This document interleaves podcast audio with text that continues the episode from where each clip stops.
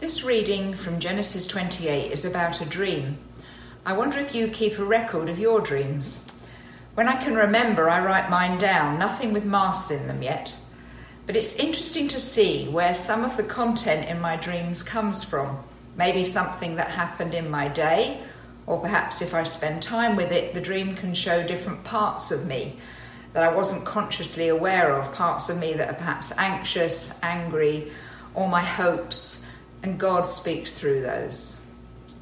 This dream is perhaps no exception, especially when you realize the story that's running in the background is about betrayal, threats of murder, escape, and fearing what may happen in a cultural context of an awareness of the power of God.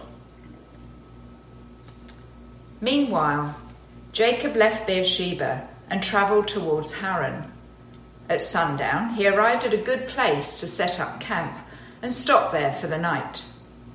He found a stone to rest his head against and lay down to sleep.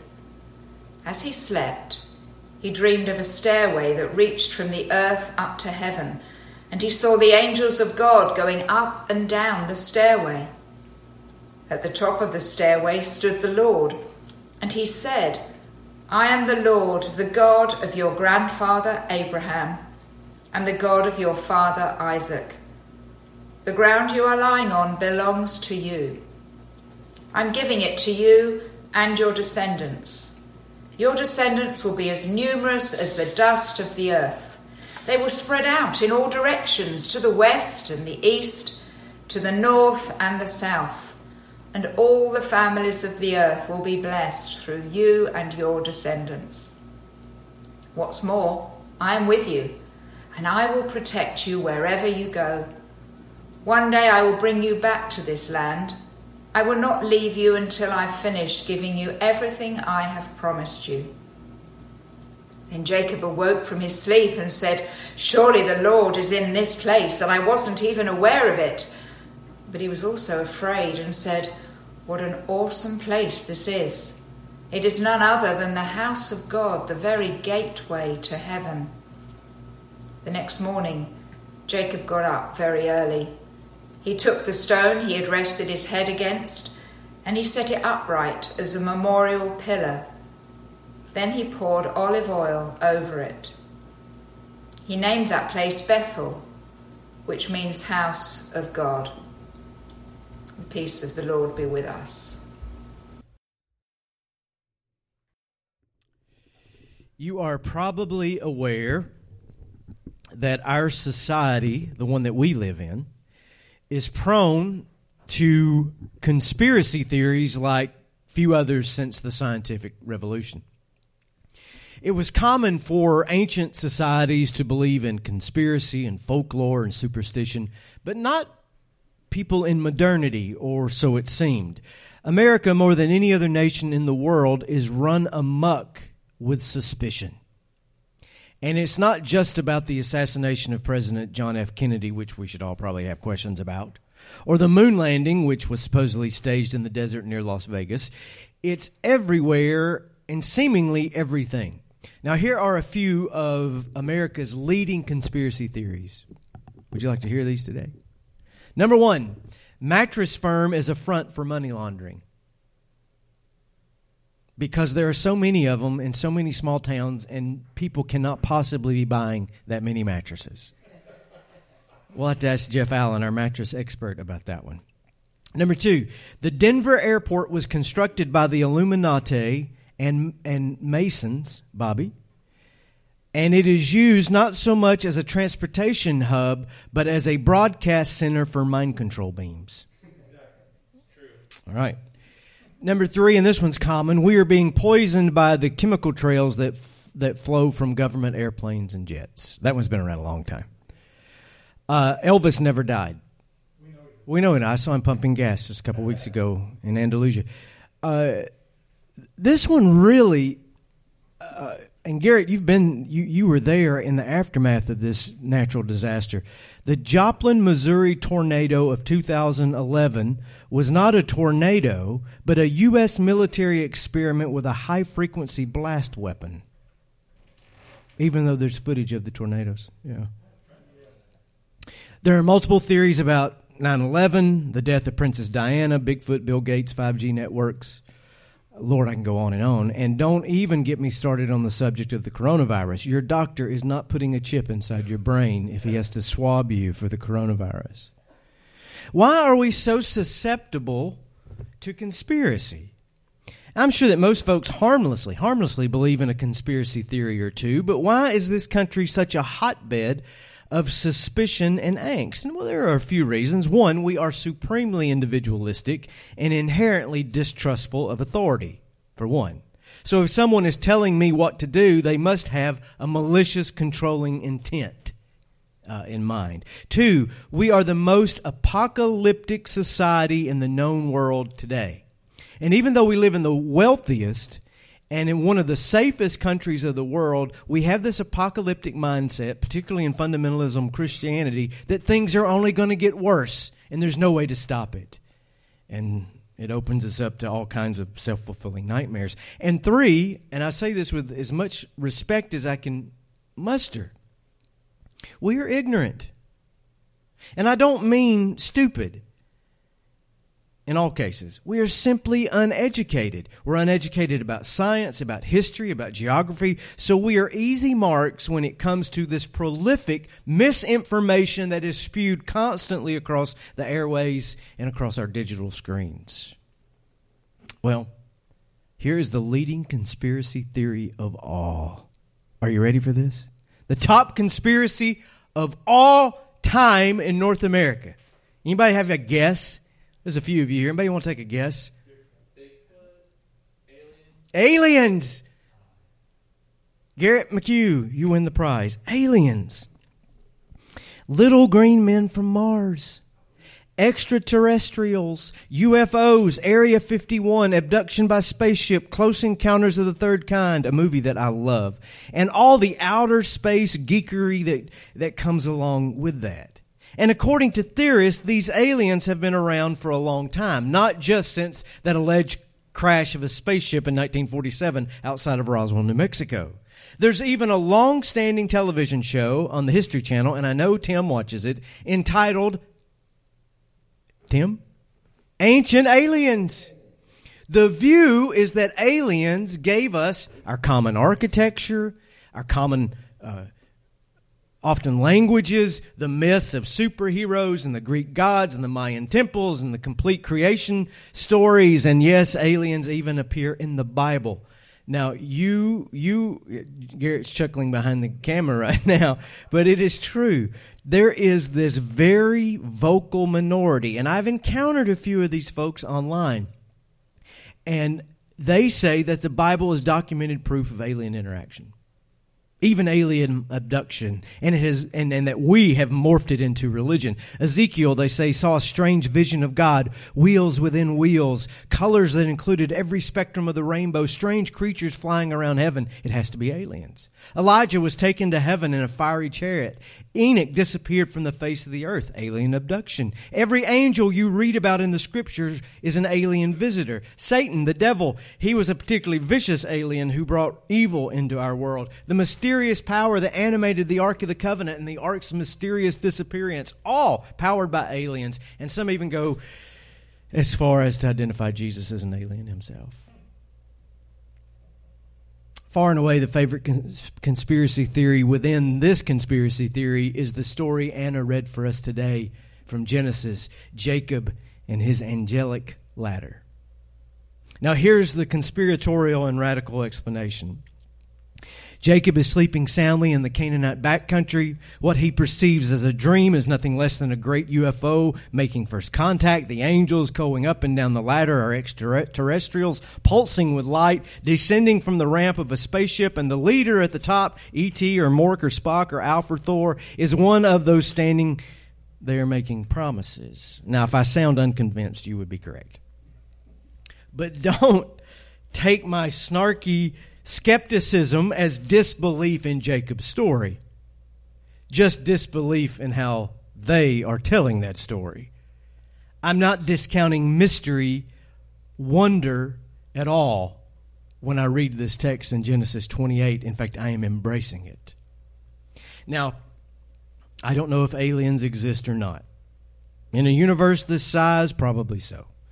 But what if I told you that Jacob's experience here in Genesis 28 was something even more extraordinary than an encounter of the third kind? And I told you I love that movie. It's an encounter of the divine kind.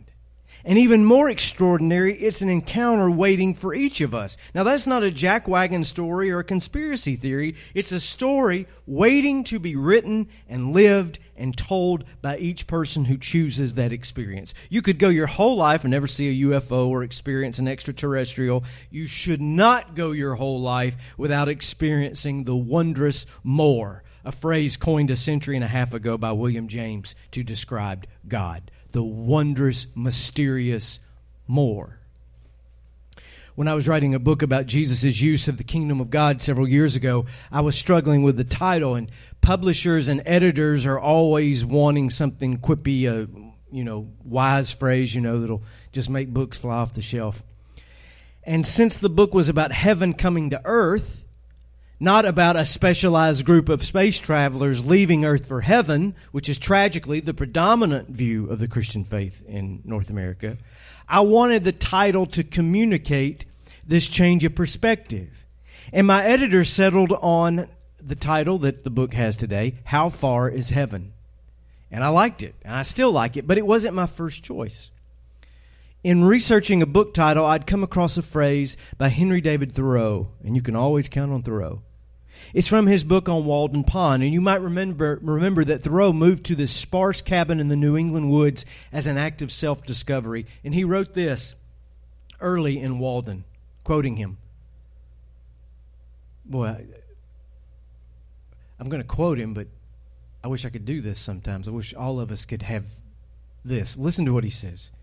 I went to the woods because I wished to live deliberately to front only the essential facts of life and see if I could not learn what life had to teach, and not when I came to die to discover that I had not actually lived. I wanted to live deep and suck out all the marrow of life, to live sturdily, to cut a broad swath and shave close, to drive life into a corner to know it by experience, and to be able to give a true account of it. And what was the lesson that he learned? Many lessons. But one of the most crucial is that heaven is everywhere that you look for it. This world, this life is brimming over with God. And Thoreau talks about taking a walk one day in the winter woods, and the snow was deep, and he went down to Walden Pond, and the ice on top of the pond was a foot thick. And he took an axe and he cut through the snow and he cut through the ice and he took a handful of that freezing water from beneath the ice to drink it. And he was just overcome with the beauty of the world. And he says, There is waveless serenity amber twilight. And then the phrase I love Heaven is under our feet as well as over our heads. He was saying, Heaven, God, is everywhere for those who will look and for those who will experience it. Was that not Jacob's experience? Jacob is at a most difficult place when we find him in this text most of it self inflicted. He has just stolen the family inheritance from his dying father, whom he will never see alive again. And he is now estranged from his older brother, whose share he swindled. And he has taken to the road to save his own neck. And this is grace, for even in his meat headed conniving, God is still going to visit him. Jacob is exhausted over what he has done over the distance that he has traveled. He's so tired that a rock will work as a pillow. And in a dream, God visits him along with Robert Plant and Jimmy Page. And the rest of Let, no, of course not. But Stairway to Heaven, which Robert Plant and Jimmy Page wrote, was inspired by this very text Jacob's ladder. He sees the stairway to heaven. And God says to Jacob, summarizing, I am here. I am the God of your ancestors, your father, your grandfather. Where you now sleep, this land will be yours. Your children and your grandchildren, their children, their grandchildren will fill this space. Through you, I will bless the entire world, and I will be with you always. Now, for a kid on the lam, that's a pretty good divine visit and a pretty good encouraging word. He certainly didn't deserve it, but that's the kind of kindness that he received. He wakes up, he takes that stone that has been his pillow that he has been resting his weary head on, and he turns it into a monument and he names it Bethel. We call it Bethel. That's that's fine as long as you don't go to the Holy Land and call it Bethel, because they'll they'll correct you. Bethel, two words, house God. Beth El, the house of God. And he says the most extraordinarily honest thing. Surely the Lord is in this place and I wasn't even aware of it. So it's a wonder that God would encounter a human being. We're talking about a visitation from a completely different otherworldly realm. But the wonder of wonders is that God would encounter a human being, a visit from a completely different other, otherly worldly realm, and the person would not recognize it as a divine visit. Surely the Lord is in this place and I wasn't even aware of it. In the Celtic Christian tradition, they have a simple explanation for this sort of place where heaven and earth collide. And real quick, Celtic Christianity is that flavor of our faith that is very Irish and Gaelic and Scottish. And it is associated most uh, closely with St. Patrick. And the Gaelic and the Irish were simply too far away from Rome to be influenced by Western Catholicism. They lived at the very edge of the world, and because of that, a very wild and feral brand of Christianity grew up there. Talk about free range. And it was more in tune with nature than cathedrals, more comfortable with silence and reflection than sermons and catechism. It was more observant and engaged instead of being more compliant and passive. And Celtic Christianity, rather than explaining God or attempting to explain God, was in search of experiencing God. And where heaven and earth seemed to meet, they called these places thin places meaning that the dividing barrier, the curtain between this world that we see and hear and taste and smell and feel, and the transcendent world beyond the world of mystery and wonder and the inexplicable, the barrier is so sparse, so completely clear that the two mingle together, and the result is more akin to just indescribable astonishment rather than some kind of rote and taught worship. And in the aftermath of such experiences, it's probably wrong to describe them. It cannot be done. They can only be shared, they can only be celebrated. Bethel was just such a place. Jacob and the biblical writer here using the best words they had, the best reporting that they could muster, and even though people were unlikely to believe them, like they were reigning conspiracy nuts, Jacob knew he had, count, had encountered something of the divine. Now, you don't have to travel today to the west bank of Palestine where you would find the ancient site of Bethel, or go to some Druid gathering site turned Christian in County Down, Northern Ireland, to experience a thin place where heaven and earth meet, where humanity and divinity collide. God is everywhere. But we are often like Jacob. Surely the Lord is in this place and I wasn't even aware of it. It's not a lack of God. It's not a lack of God's presence or God's goodness. It is a lack of awareness. It is a lack of observation. It is Jesus quoting the prophets to, to his disciples in the Gospel of Mark. He said to his disciples, You do not understand. Your hearts are too hard to take it in. You have eyes, but you cannot see. You have ears, but you cannot hear. Maybe we are so earthly, so obsessed with what we can eat or buy or drink or conquer or earn that we have failed to develop our hearts, our ears, and our eyes for the times and places that God still speaks.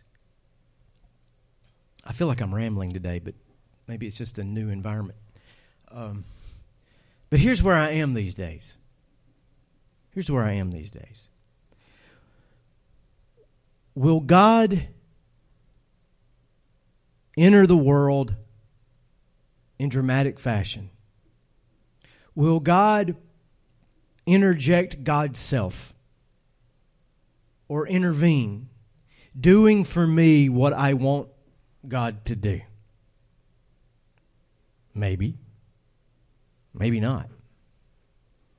I certainly don't think that God is as much of a direct interventionalist as some others do. You know, that if I just have to pray the right prayer, make the right promise, sacrifice the right goat to God, then God will act on my behalf. But that doesn't mean that I don't believe in the wondrous more. It doesn't mean that I don't believe that heaven and earth are somehow, some way, mysteriously and essentially connected. It doesn't mean that I don't believe that God is the ground and source of all our being. It doesn't mean that I've given up on God being the universal reality that holds the cosmos together and that Jesus Christ is the clearest incarnation and manifestation of the foundation of all things. And yes, stories like Jacob's are the exception, not the norm. But this doesn't mean you can't or won't experience God. God is everywhere. And God will be found if one is looking for God. Where? If God's everywhere, where is God? Well, have you ever held a newborn baby? Have you? Have you ever quietly watched the sun rise early in the morning? Have you ever held the hand of a loved one who readily and peacefully passed from this world to the next one? Have you ever helped a person that was poor or incarcerated or needy and they had no possible way of ever paying you back and you helped them and you recognize in their face and you recognize in your in their eyes that moment of grace and that moment of appreciation that is just a spark of the divine? Have you ever alleviated even for the slightest moment the pain of someone suffering? Have you ever been to a wedding you ever been to a baptism? Ever been to a bar mitzvah? Have you ever looked across the Grand Canyon? Have you ever sat in the middle of an ocean, lost in the magnificent smallness of who you are? Have you ever beheld a perfect work of art? Have you ever met one of those rare, beautiful, whole, incorruptible people who are filled with nothing but faith, hope, and love? Have you ever sat and looked across the Choctawhatchee Bay for hours? Answer yes to any of these, and you must also have to say, Surely the Lord is in this place, but I wasn't aware of it. Because these are the ways that God enters the world. A devout woman lived in a small village and she prayed to God regularly. She read the scriptures. She was so eager to encounter and to know God. And like Jacob, one night she fell asleep and God came to her in a dream. And God said to her, My dear child, I'm coming to visit you tomorrow. Your prayers have been answered. She awoke immediately, though it was early, early in the morning, practically middle of the night. And what did she do? Well, she started acting like Tim Riles getting ready for church here. She started cleaning her house and putting out carpets and cleaning the windows. He did all those things this morning and getting the house perfect. She he, she got involved working in the flower bed. She started preparing these this most sumptuous meal that she could prepare. Middle middle of the morning, there was a knock at the door, and a little delivery boy from the from the butcher brought her something for the meal, and the food smelled so good, and she was so busy that he just wanted to linger and watch. And she said, "No," she shooed him away because she was busy. And then, middle of the day, uh, knock at the door, and she went to the door, and it was her neighbor, and she was concerned because her husband had just fallen suddenly ill and she needed some help getting getting him to the doctor's office. And the, the woman who was preparing the meal said I you know I just can't help you right now. I'm expecting the most important visitor. And then late in the day another knock at the door and it was just a teenage girl. She was selling these little cheap scarves and single flowers. And the woman said to her I'm sorry dear. I don't have time for any trinkets today. Afternoon became evening. Evening became night Clock strikes midnight. God never shows. She's exhausted. She's disappointed. She cries herself to sleep. Asleep, God comes to her in her dream again. And she meets God in her dream and she says, Lord, how could you not keep your word? You said you were coming to visit me, and you did not. And God said to her, My dear child, I visited you three times today. I came as a little boy with a delivery who really didn't need food, but he needed company. I came to you as a hurting neighbor who was afraid, who needed someone to help them in their time of need. I came to you as a teenage girl, penniless, trying to make enough money to buy bread for the day. She is at the mercy of the streets. I come to you every day. But only if, I, if you have eyes, ears, and the heart to recognize me will you ever see me. Amen to that.